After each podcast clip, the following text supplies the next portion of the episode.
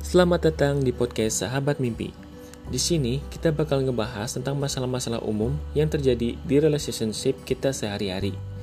Gua akan menemani malam kalian dengan cerita kehidupan percintaan yang umum terjadi pada setiap hubungan orang.